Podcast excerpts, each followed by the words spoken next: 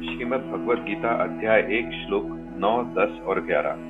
श्लोक नवा शुरू करते हैं। अन्य च बहवः शूरा मदर्थे त्यक्तजीविताः। नानाशस्त्रप्रहरणा सर्वे युद्ध विशारदाः हिंदी में अर्थ सर्वप्रथम, इनके अतिरिक्त बहुत से शूरवीर हैं, जिन्होंने मेरे लिए अपने जीवन की इच्छा का भी त्याग कर दिया है। ये बात दुर्योधन कह रहे हैं द्रोणाचार्य जी से। और जो अनेक प्रकार से, प्रकार के अस्त्र शस्त्रों को चलाने वाले हैं तथा जो सबके सब युद्ध कला में अत्यंत चलते इसकी व्याख्या समझते हैं। अन्य च बहव शूरा थे त्यक्त जीविता। मैंने अभी तक अपनी सेना के जितने शूरवीरों के नाम लिए हैं, उनके अतिरिक्त भी हमारी सेना में बाहलिक, शल्य, भगदत्त, जयद्रथ आदि बहुत से शूरवीर महारथ जो मेरी भलाई के लिए, मेरी ओर से लड़ने के लिए, अपने इच्छा की, अपने जीने की इच्छा का त्याग करके यहाँ आए। वे मेरी विजय के लिए मर भले ही जाए, पर युद्ध से हटेंगे नहीं। उनकी मैं आपके सामने क्या कृतज्ञता प्रकट करूँ? नाना शस्त्र प्रहरणा, सर्वे युद्ध विशारदा। ये सभी लोग हाथ में रखकर प्रहार करने वाले, तलवार, गदा, त्रिशूल आदि नाना प्रकार के शस्त्रों की कला में निपुण हैं। और हाथ से फेंक कर प्रहार करने वाले बाण, तोमर, शक्ति आदि अस्त्रों की कला में भी निपुण।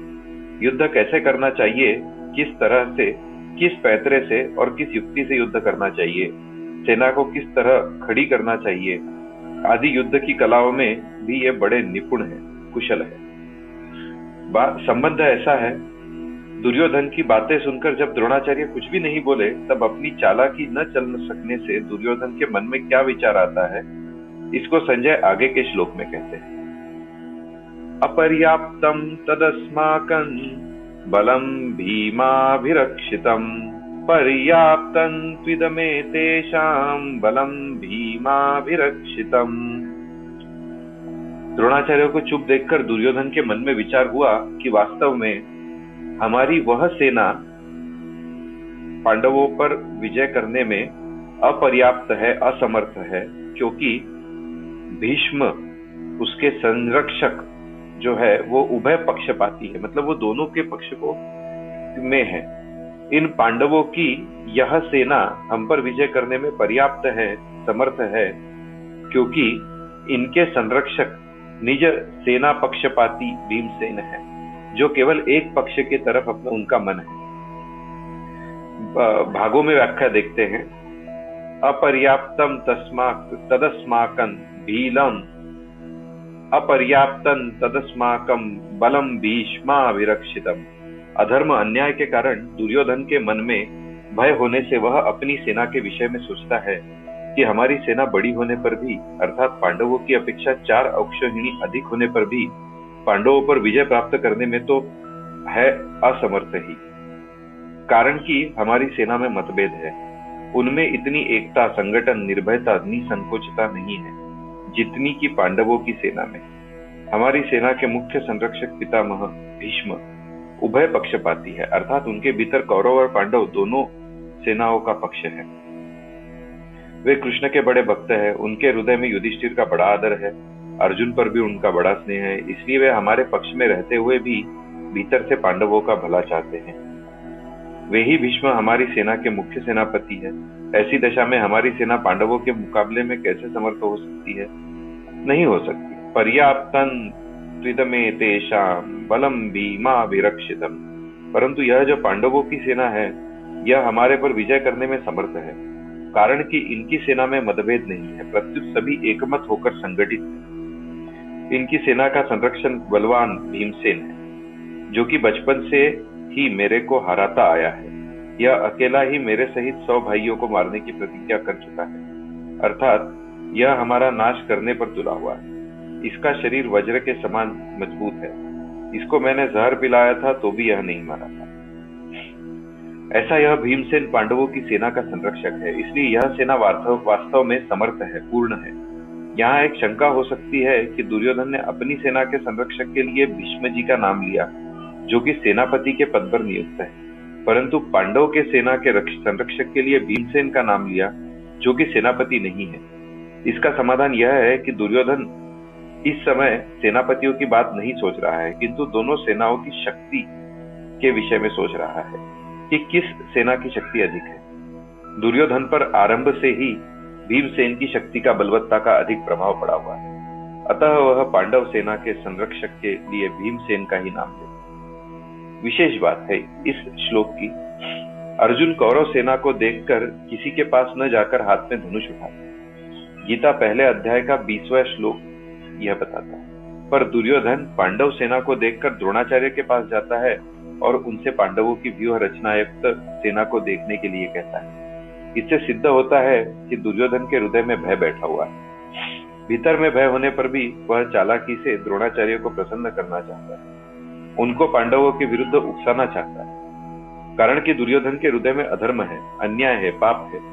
अन्यायी पापी व्यक्ति कभी निर्भय और सुख शांति से नहीं रह सकता। यह नियम है। परंतु अर्जुन के भीतर धर्म है, न्याय है। इसलिए अर्जुन के भीतर अपना स्वार्थ सिद्ध करने के लिए चालाकी नहीं, भय नहीं। किंतु उत्साह है, वीरता है। तभी तो वो, वे वीरता में आकर सेना निरीक्षण करने के लिए भगवान को आज्ञा देते हैं कि हे अच्युत दोनों सेनाओं के मध्य में मेरे रथ को खड़ा कर दीजिए।